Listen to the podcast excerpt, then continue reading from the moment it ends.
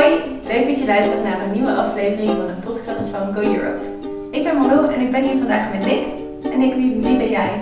Ja, Nick, eh, Nick Adriaans. Ik ben Erasmus-coördinator bij Fontes Hogescholen. Dus jij kan mij alles vertellen, geloof ik, over hoe je als student naar het buitenland kan. Ja, klopt. Dus Fontes, een HBO-instelling. eh, ja, ik, ik weet wel iets hoe je vanuit zo'n HBO-instelling naar het buitenland kunt. Want, want nou ja, ik denk dat dat de grootste vraag is onder iedereen die tijdens de studie naar het buitenland wil. Hoe, Mhm. hoe pak ik dat nou aan? Kan ik overal naartoe? Ja. Ehm, hoe, hoe pak je zoiets aan als je dat zelf zou willen?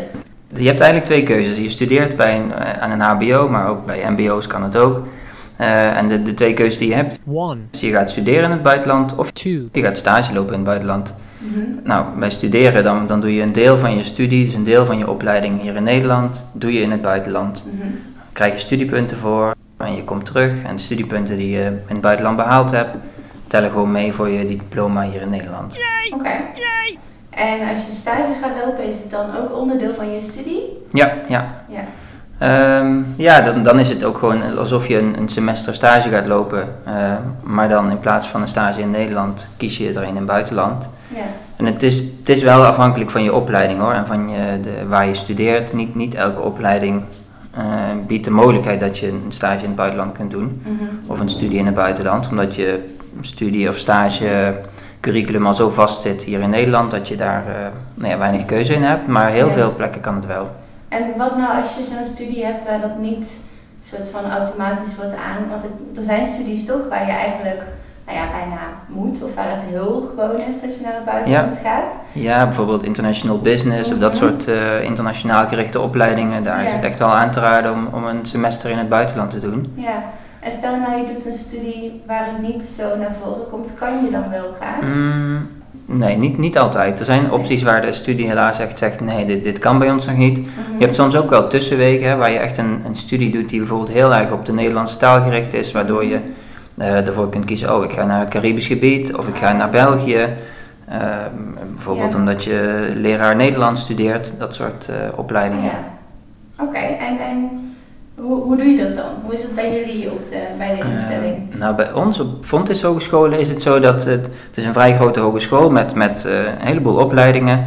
En eigenlijk zijn er bij de opleidingen, bij, binnen de instituten van Fontis, daar zijn mensen die, die een soort aanspreekpunt zijn voor studenten Eh, als het gaat voor studie en stage in het buitenland. Mhm. Ehm, en nou ja, die, die kunnen informatie geven, die weten, oh kan het, zo'n coördinator internationalisering heet dat dan, die weet eh, of het binnen de opleiding past. Maar vaak weet je het zelf als student ook wel al, staat, stond het waarschijnlijk al in de, in de aankondiging toen je koos voor die studie. Eh, of zie je het van, van studenten uit hogere jaren die het gedaan hebben. Ja.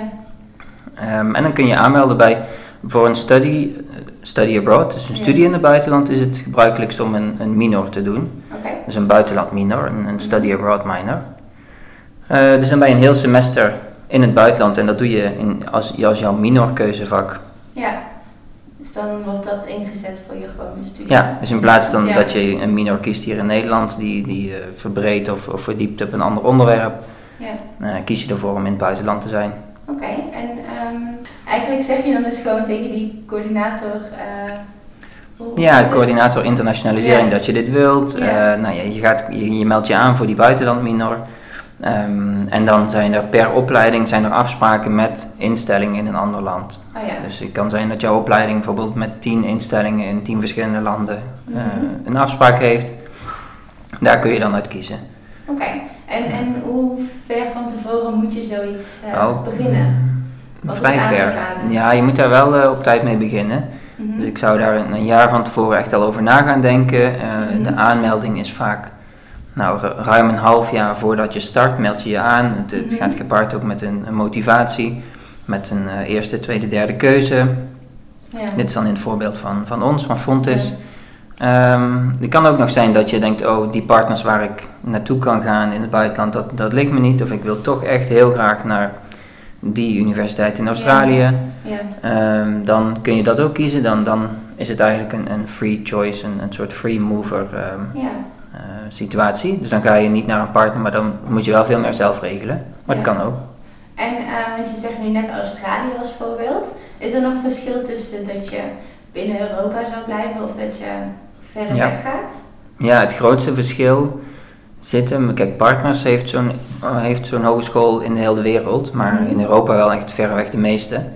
Ehm, en de beurs, daar zit natuurlijk de Erasmusbeurs aan gekoppeld. Als je binnen Europa blijft, hè, binnen de meeste Europese landen, krijg je een Erasmusbeurs voor de tijd dat je weg bent. Dus per dag dat je weg bent, krijg je een, een bedrag. Ja, en bij Australië of Amerika krijg je dat, dat soort dingen niet. Nee. En wat, dat, dat bedrag is dan een soort van zakgeld? Of Ja, wat kan je daarmee doen of wat mag je daarmee doen? Oh, alles. Dat is echt vrij te besteden. Dus Oh, je ja. krijgt een vast bedrag eh, per dag dat je dus weg bent. Nou, dat, dat ik zeg, zit rond eh, te- totaal voor een maand of vijf eh, tussen de 800 en 2000 euro. Mhm. Ligt er heel erg aan of je naar Noorwegen gaat of naar eh, Ja. Roemenië. ja. Daar, daar zit nogal een verschil in. En dat is dan vrij te besteden voor een kamer daar of voor eh, Oh, wat ja. dan ook. En als je nu stage wil gaan lopen, werkt het dan ook hetzelfde? Dat je ook tegen die eh, coördinator internationalisering dat aangeeft? Of Ja, of bij degene die de stages coördineert bij je Oh ja. opleiding. Ehm, daar is het iets makkelijker als in de keuze. Je hebt, je hebt daar niet een lijst van partners waar je uit kunt kiezen. Mhm. Dan moet je zelf op zoek naar een stage en dan ehm, nou ja, regel je dat met een stagebedrijf in het buitenland. Dus een soort van eigenlijk solliciteren. eh, dat je Ja, een, Ja, er zijn allerlei websites ook waar je, waar je stageplekken kunt vinden. Ja. Ehm, of benader ook oud-studenten of studenten uit hogere jaren waar zij stage hebben gelopen. Misschien dat de, de persoon op je opleiding een plek kent. Ja. Nou ja, dan kan je dat regelen en dan eh, kun je daar naartoe. En ook daar geldt, binnen Europa eh, is er een Erasmusbeurs. Buiten Europa is die dan niet. En betekent dat dat je buiten Europa dus eigenlijk een groot deel zelf moet betalen? Ja, ja net als bij, bij studie is het zo dat je ehm, binnen Europa krijg je de Erasmusbeurs, buiten Europa niet. Dus daar, nou ja, dan moet je meer eigen geld eh, inzetten, als je, zeker als het naar een duur land is. Maar wat bij stages dan wel weer is dat je vaak een stagevergoeding krijgt. Dus het bedrijf kan ook geld aan je betalen waardoor je weer, eh, nou ja, wa- waardoor je kosten lager zijn. En Dus dat is dan bovenop die beurs ook. Als je Ja, precies. Ja. Bij Font is, zo- is het zo dat het niet uitmaakt of je een stagevergoeding krijgt of niet. Het is de, de stagevergoeding gaat dan inderdaad bovenop de Erasmusbeurs. Mhm. Dus in dat geval krijg je beide en, en kan het echt wel interessant zijn. ja, dus dat is ook zeker wel iets om dan te vragen bij de coördinator op jouw... eh, Ja, Nee, of, of aan, het, eh, aan het bedrijf ook daar te informeren. Joh, betalen jullie ook een stagevergoeding? En, en zoek van Ja. tevoren goed uit, kan ik dat betalen met het geld wat ik heb en wat ik gespaard heb? Ja. Ehm, goede tip. ja. Heb je verder nog tips voor jongeren die dit zouden willen doen via de studie? Mm, nou, ik zou het zeker doen. Als het, als het niet al zo makkelijk is binnen je opleiding, probeer dan te kijken, oké, hoe kan het dan moeilijk? Zijn er andere manieren om het op te lossen? Kan het misschien tijdens je afstuderen? Hè? Dan, dan is er misschien meer vrijheid in, in de keuze van een stage. Mhm. Je kunt het ook meerdere keren doen. Er zit geen, eh, nou ja, het limiet is dat je in totaal een jaar weg mag zijn met een Erasmusbeurs. Oké. Eh, maar ja, daarnaast heb je ook nog de buiten Erasmusbeurzen natuurlijk, de, de buiten Europa. Ja. Ehm, dus er zijn studenten die ervoor kiezen om een studie en een stage en een afstudeerstage in het buitenland te doen. Dus Nou, dat zijn wel de- mogelijkheden. Ja, Leuk. Nou, dankjewel. ja En, eh, alsjeblieft. mocht je nu denken, ik wil echt graag tijdens mijn studie naar het buitenland, ga dan vooral langs bij de ja, coördinator internationaal of Ja. international office of hoe het ook heet bij jullie op school. Ja. Vraag oudere jaarstudenten om Mhm. ervaringen en hulp. En als je er nog niet uitkomt of meer wil weten, kan je ook op onze website kijken www.go-europe.nl onder het kopje studie en stage.